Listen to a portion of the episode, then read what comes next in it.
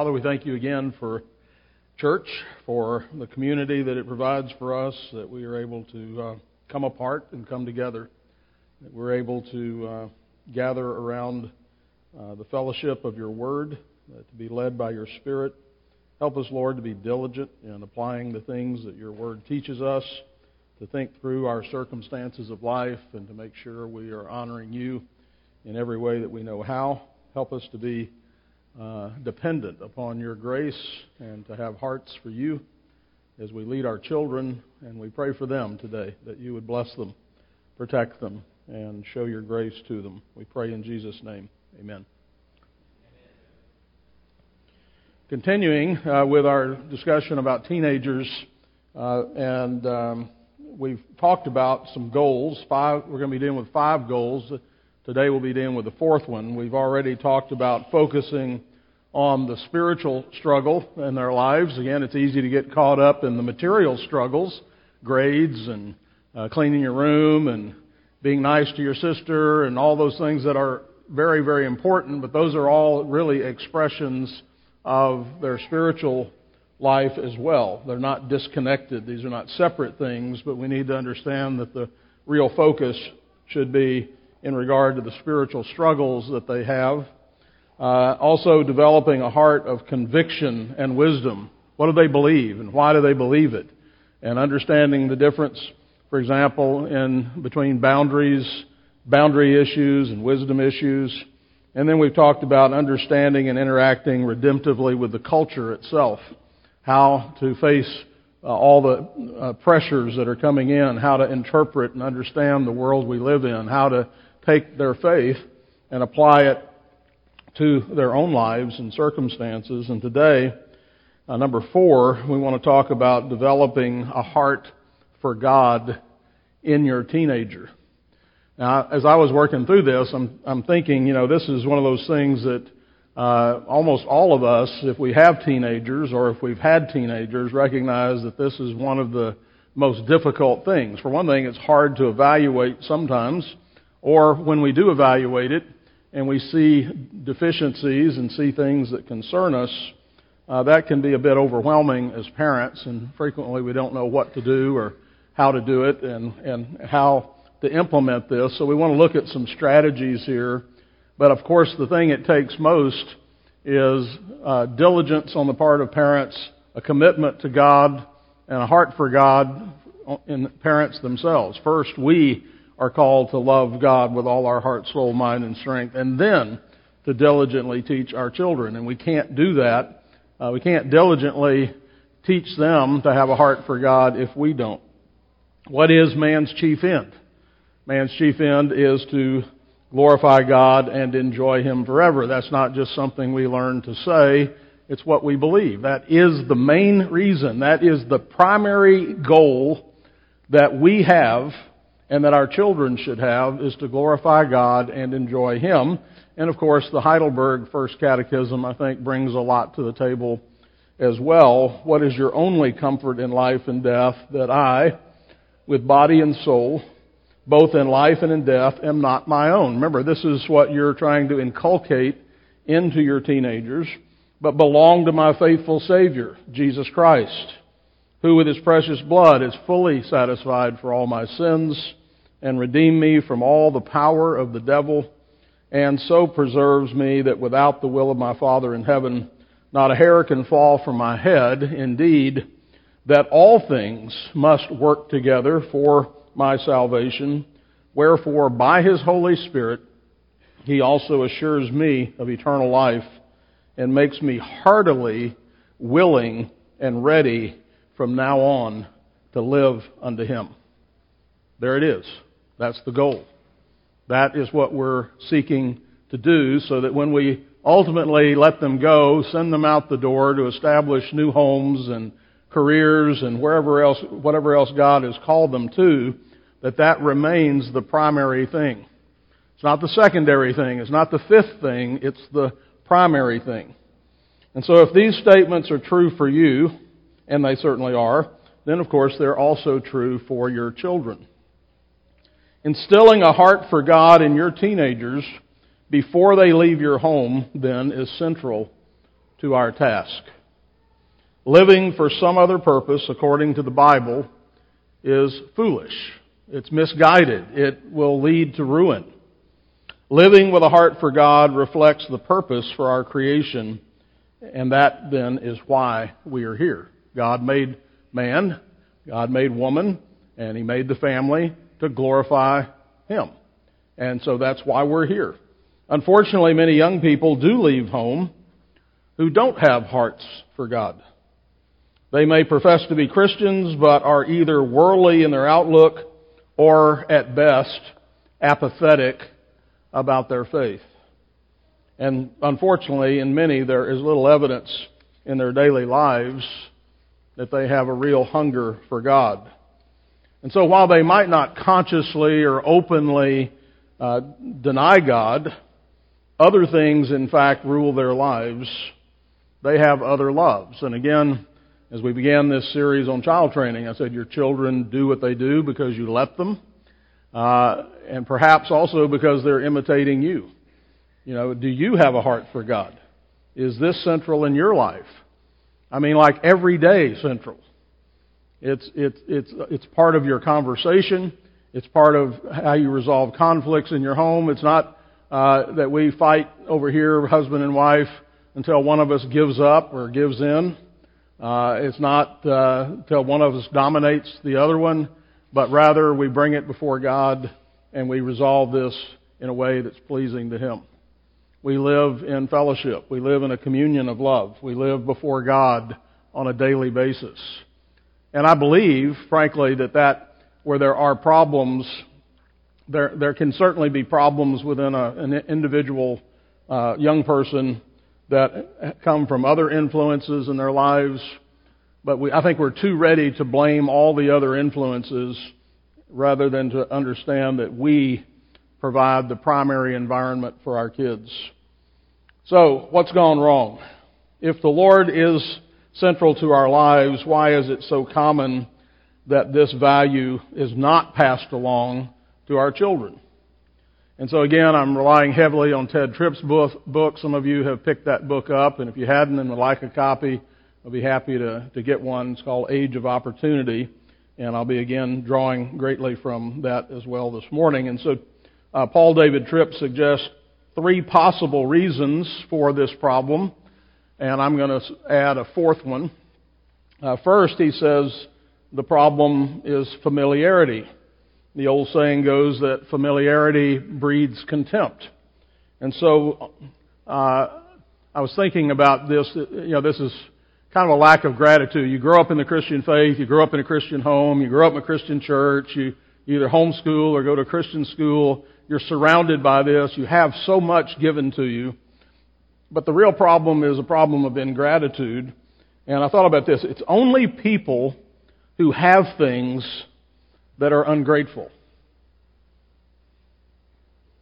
And, and yet we're given all this, and our kids are given all this. It's not perfect, of course, but it is tremendous. It is great.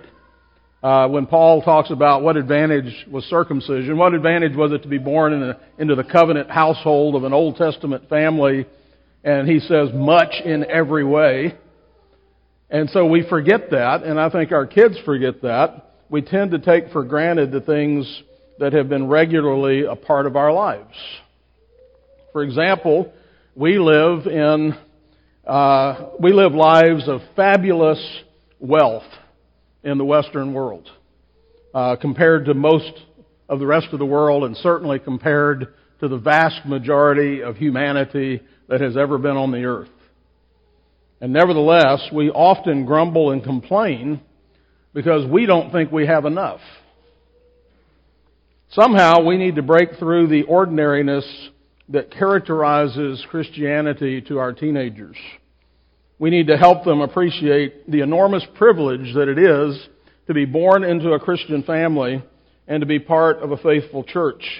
And by the way, I'll just note um, here that I do think one thing you ought to consider with your teenagers are ways to expose them to people and cultures that are not Christian, whether that's through something local, getting involved, working with needy people, or some kind of a foreign mission trip that genuinely takes them to places where they can see a part of the world that has, has been unaffected by the Christian faith.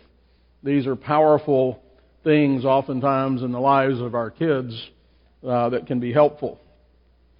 And so the normal Christian home is actually anything but normal in the world.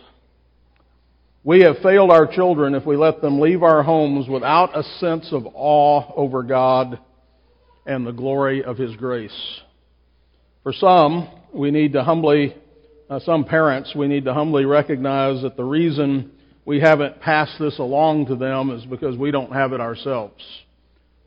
As Peter writes, For he who lacks these things is short sighted, even to blindness, and has forgotten that he was cleansed from his old sins. Our teenagers will not understand that redemption is a tremendous gift if they don't see us appreciate it ourselves. And so the first problem uh, that leads to this issue of kids who leave home unequipped and don't have hearts for God is this problem of familiarity. Second, lifestyle. Deuteronomy 6, as we've talked about a number of times, envisions a lifestyle where we are with our children. Uh, you shall talk of the Scriptures when you sit in your house, when you walk by the way, when you lie down, and when you rise up. The old agrarian lifestyle lent itself to this, where your children are with you all day long, uh, you know, from the sunrise to sunset and then back again. You you work side by side with them, whether they were little children uh, at one phase or later when they're a little older and they're out working in an agrarian setting. But the modern lifestyle is radically different. Families, frankly, rarely spend time together. Our homes are often more like motels where we arrive at night to sleep in separate rooms only to leave early the next day. Most of our children spend most of their waking hours outside the home. And as they mature and as they develop friendships and they participate in other activities, they find jobs and so forth, they will spend less and less time with their parents. And then at 18, hardly the age at which most children have reached full maturity, most teens leave home for college never to live with mom and dad again. This separation lifestyle affects our ability to nurture teens as God has called us to. If we're going to raise adults, then of course we ourselves are going to have to be focused and disciplined. We will need, therefore, to a lot of this we can't do anything about. It is the world we live in. Uh, you don't, you're not agrarian. You're not at home on the farm. You've got to get up and go to work, and there's school. There's all kinds of things going on, and so um, for some, of course, um, uh, we will need to arrange opportunities, for example, to talk in relaxed ways about significant things with our teenagers. Not just have the conversations as they're getting in and out of the car or walking through the room, but those occasions where we actually have conversations. Let's sit on the back porch. Let's uh, let's talk. Not not one of those kind of sit down so I can lecture you talks, but conversations. Enjoying one another, showing respect to one another. It doesn't always have to be about an issue. It can just be life. It could just be, uh, tell me what's going on. You know, how's how's life? Um, what'd you do today? What, what's got what's coming up on your schedule? Just those kind of casual interactions where you learn to have a conversation, and instead of these short snippets. And so we will all need to evaluate the choices we make for our families and the degree of busyness that we permit as the norm. I'm not going to ask for a show of hands. How many of you are busy? I mean, I say that all the time, and I hear many of you say that. We're so busy. Well, one of the things we have to be busy about is engaging our teenagers.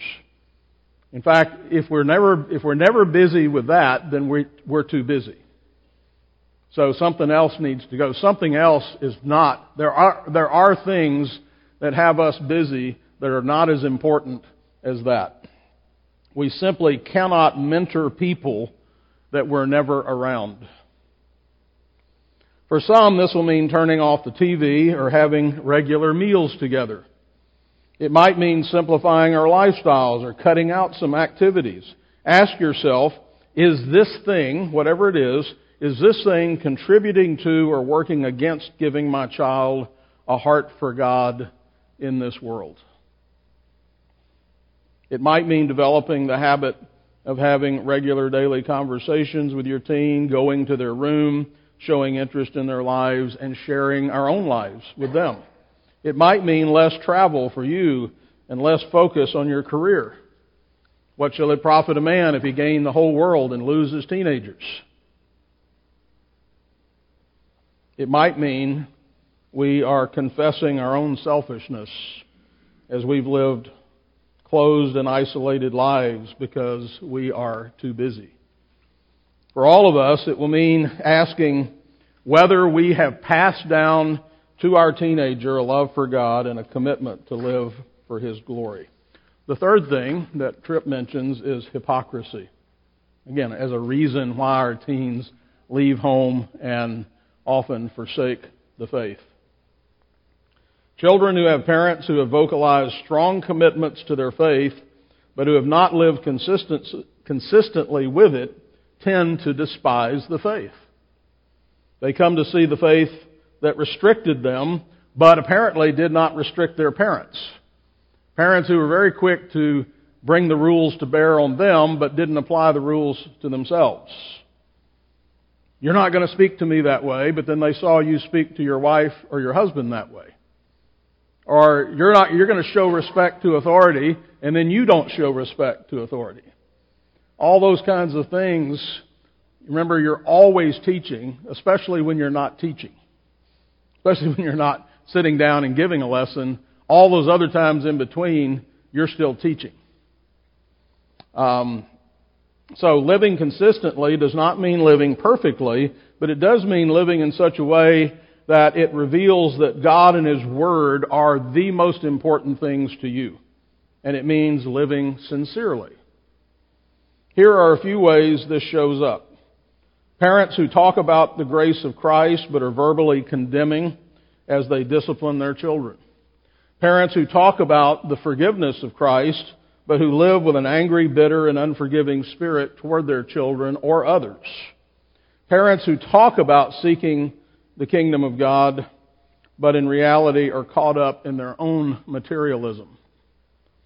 They are concerned that their daughters be thought of as hot or their sons as cool. They might not say it out loud, but they really are. Um, other versions of this can be seen in other forms of achievement that become idols. You know, their talents, their athletic prowess, or something that really is what's important to us far more than whether they have a heart for God. Um, so when we do that, it, it's always communicating to our children what we really think is important. Now, the fourth one is one that I'm adding to this list is legalism. Well intentioned, zealous Christian parents think that they can produce good children. Uh, but it's not good children that we're after. It's God loving adults that we're after. Sincere Christian parents can crush their children's spirits, demanding conformity, if not perfection. It, uh, it, uh, it is an idealism that is run into the ditch. It's parental control that is exacting but not gracious. No matter what they do, it's not quite good enough. Um, children raised under these conditions often bolt and run. It's not unusual for them to be filled with bitterness and resentment toward their parents. Colossians 3:21 warns fathers, do not provoke your children lest they become discouraged. So, search your heart. How do you react to the things that I've just mentioned? Are you defensive, ashamed, discouraged? Well, don't be, because that also would be a functional denial of the gospel. Uh, if you see your sins and failures, you don't have to justify yourself to anybody. Not to me, not to God, not to anybody. You don't have to live with a heavy burden of guilt or regret either, but you do, uh, and you don't have to give up. The gospel gives hope to you and your children. So repent, confess, and receive his healing grace. Ted Tripp, uh, not Ted, uh, uh, Paul David Tripp, by the way, Paul David Tripp has a brother named Ted who also writes books about child raising, so I'll sometimes get them confused. Um, so Paul David Tripp writes, if you look at yourself and say, yes, the life that I have lived before my teenager is in many ways a contradiction of the gospel, don't give in to thinking that there is no hope. Go to your teenager and confess. Say, you know, son or daughter, the way I have lived and responded to you has often been a contradiction of how I have taught you to live and how God has responded to me. I know that this has often discouraged you and made you angry. I know that I have been self-righteous, unloving, condemning, and unforgiving, and I'm here to ask you for forgiveness. I have come to realize that as your parent, I am not repre- I have not represented God very well. I ask that you would pray for me, and I would welcome you to come to me whenever you think I have responded to you in a hypocritical and unloving manner. I have committed myself before God to live in a way that makes Him and His Word attractive to you and to your brothers and sisters. Please pray for me. And then he goes on to say, I am convinced that these are healing words that God can use to fundamentally alter your teenager's appreciation for God. It is never too late to confess and repent. Don't give in to defeatism. Recognize that God is able to restore what the locusts have eaten. So, signs of a heart for God. What does a heart for God look like in a teen, teenager's everyday life?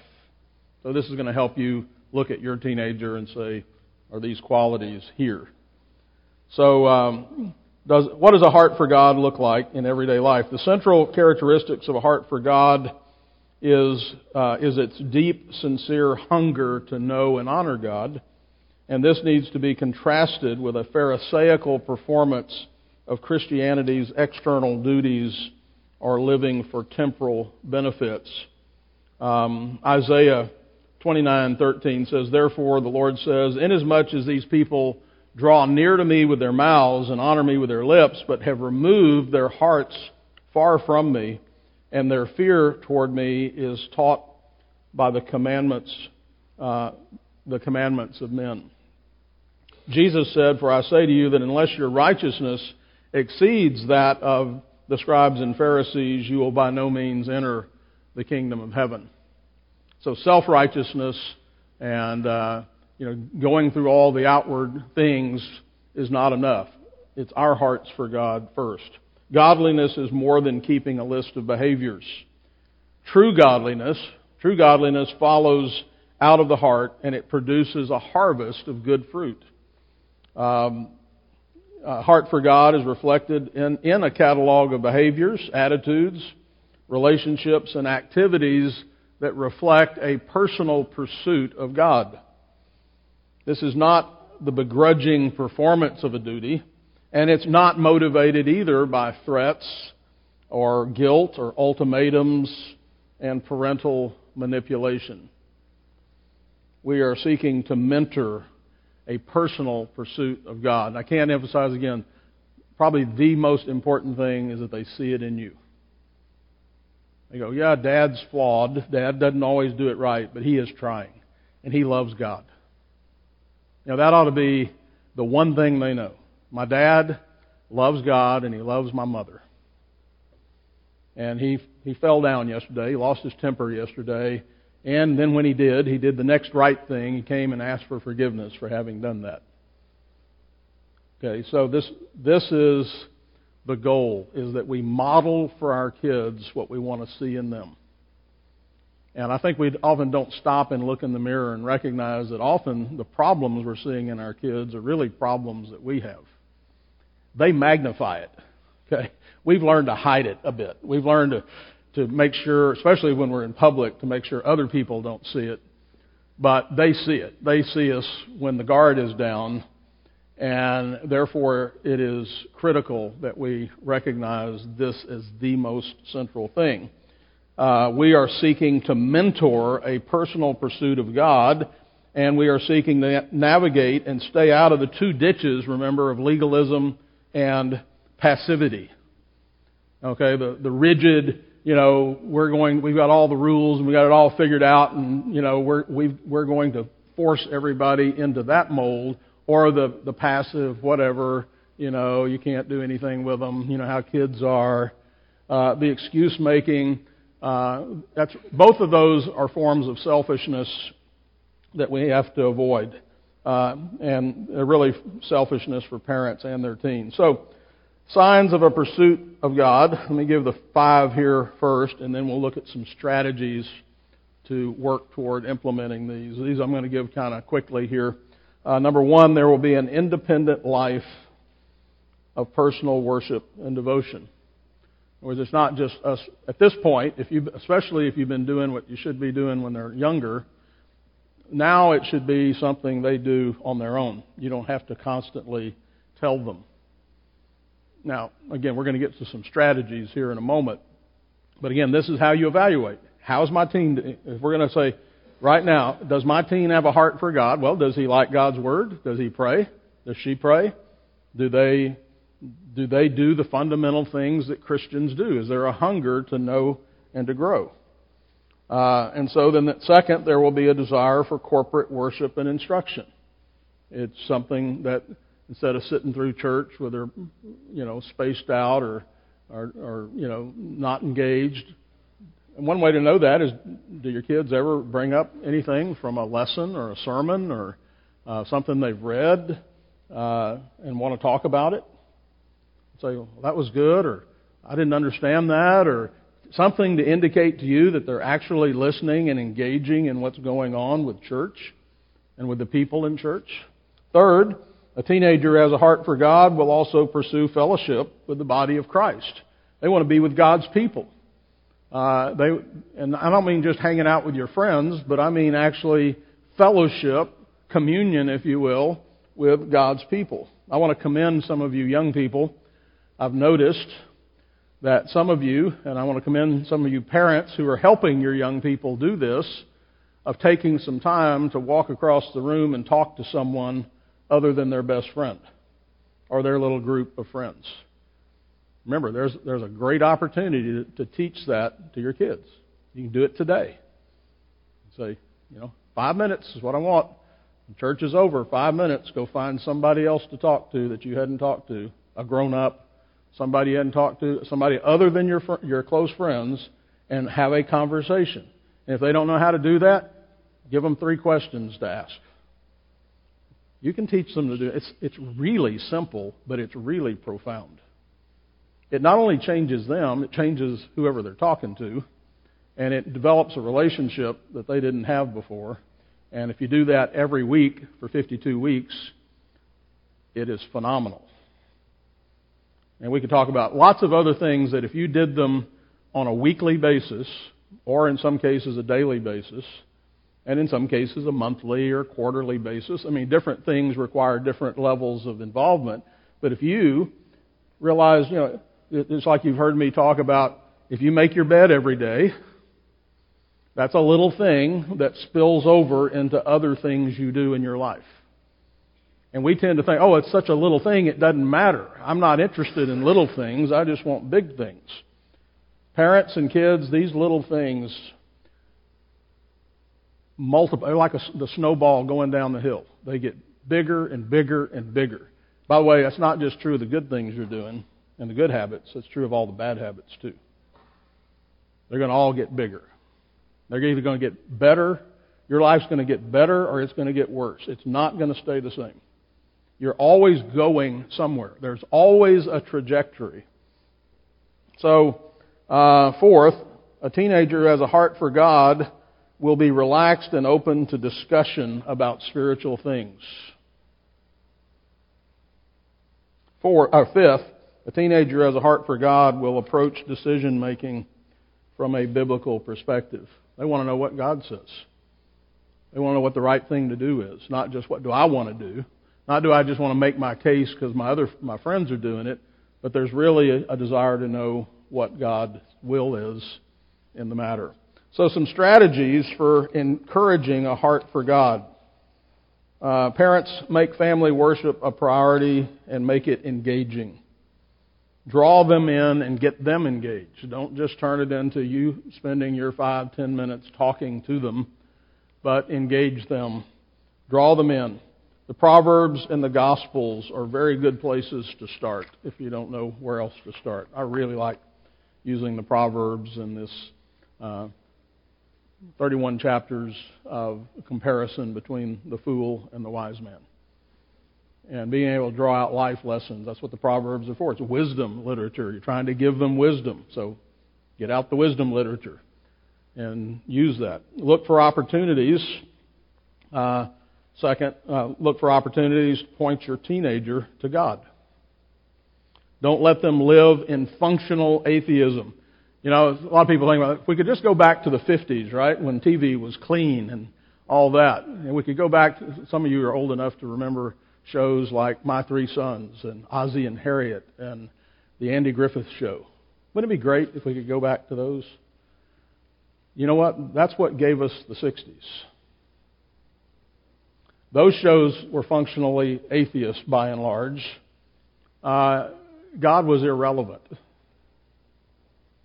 He didn't. He wasn't part of anybody's discussion. Now, we might have had a few of those where somebody went to church occasionally or, or something like that. But by and large, all of those were teaching us that God has nothing to do with daily life. So, uh, look for natural ways of pointing to the presence, power, and provision of the Lord. You can do that when you're in the car. Uh, you can uh, do that when something's on television, or you're reading a book, or you're sitting at the dining table. There's all kinds of ways, but you've got to be on the lookout for it. Number three, be positive and Christ centered in your use of Scripture. Um, there are many teens who develop a negative attitude toward the Scripture because of the way their parents have used the Bible. I remember watching the, the, the Waltons. You remember that TV show with John Boy? Some of you remember that. Um, and the kids would get on a couple of shows. I remember kids would get in trouble and get sent to their room by the mother or the grandmother and made to memorize scripture as the punishment for whatever it is they did. Uh, I might also add on that show, the father never went to church. Only the mother, the grandmother, and the kids. And so when a young boy became a teenager and Sunday came around, he wanted to stay home with dad and you know cut some wood or something, something men do. Uh, be manly because only women and children go to church. That's for sissies and for the effeminate. And and again, Scripture was used to punish the children, and that's not the way to use the Bible.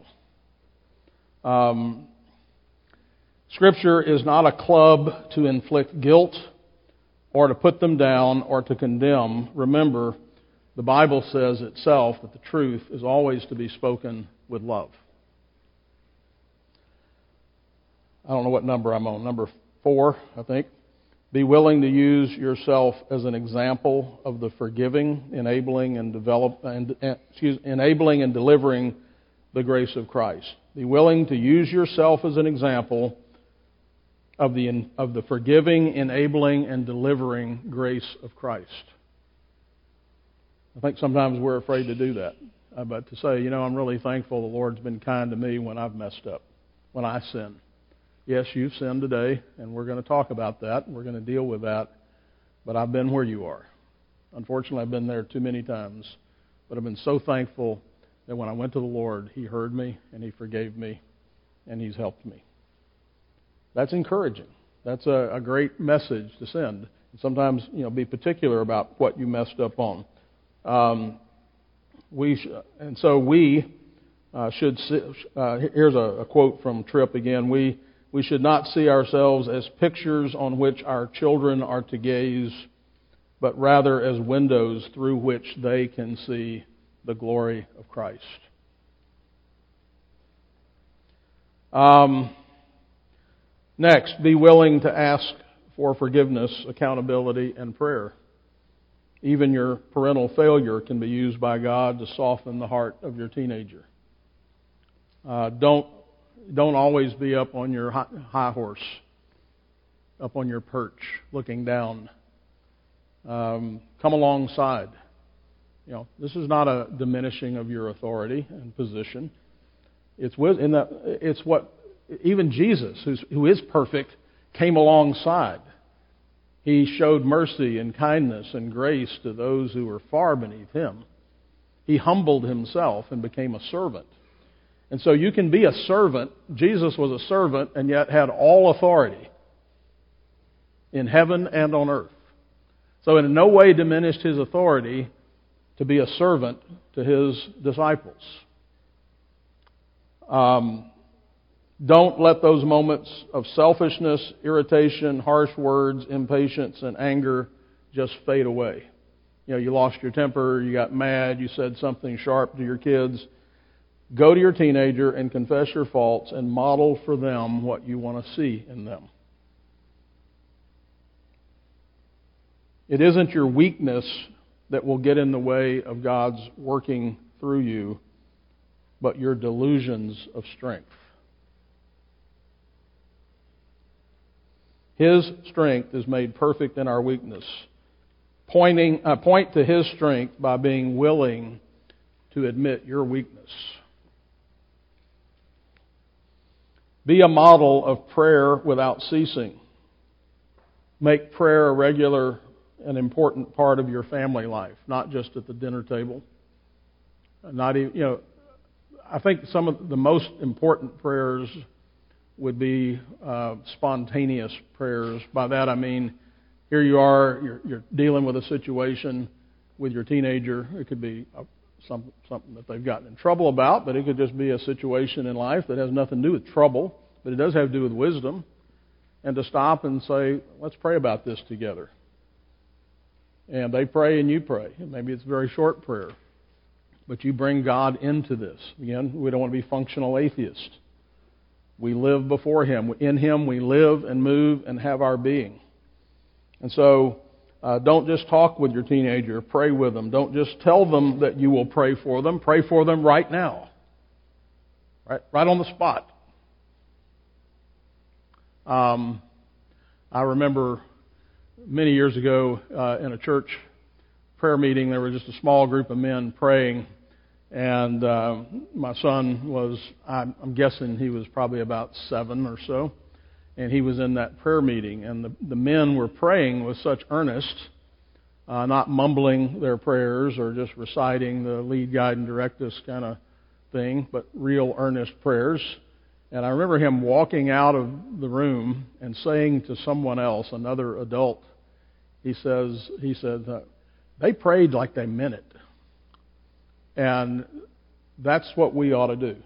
It's not just saying a prayer. It's not perfunctory. It's that's where they see your heart, right?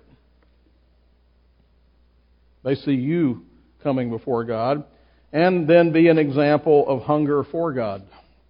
Let them see your commitment to the Bible, the church, fellowship, hospitality, service, prayer, worship, and whatever else you can think of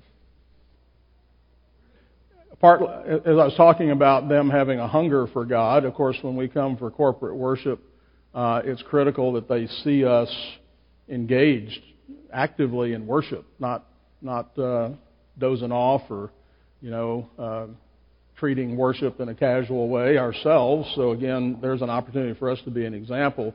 If we're doing our family worship and preparing them and training them, all of that is geared ultimately toward when we come together uh, as a as a larger family, as a corporate as the corporate worship, they now have they've seen you model this at home. Uh, they know that you have a heart for this, and it's not just going to church. But obviously, as I mentioned in that previous lesson, there are things you teach them about their behavior in church and what to do and how to maybe help. Maybe they need to take notes or we, we talked about having that conversation on the way home or on Sunday afternoon about the lesson or the sermon. What did you learn or that kind of. I know a number of you do that with your kids, and that's really helpful for them. I think another important aspect of that is that we understand that what we're doing here is connected with what we're doing at home. These are not separate uh, things. These are not slices of the pie. A heart for God is the pie, and everything else is a slice of that. And so what we're doing at home and what we do here are intimately connected. And we've talked about this quite a few times about the table. Really, the whole worship service, the whole liturgy is a model.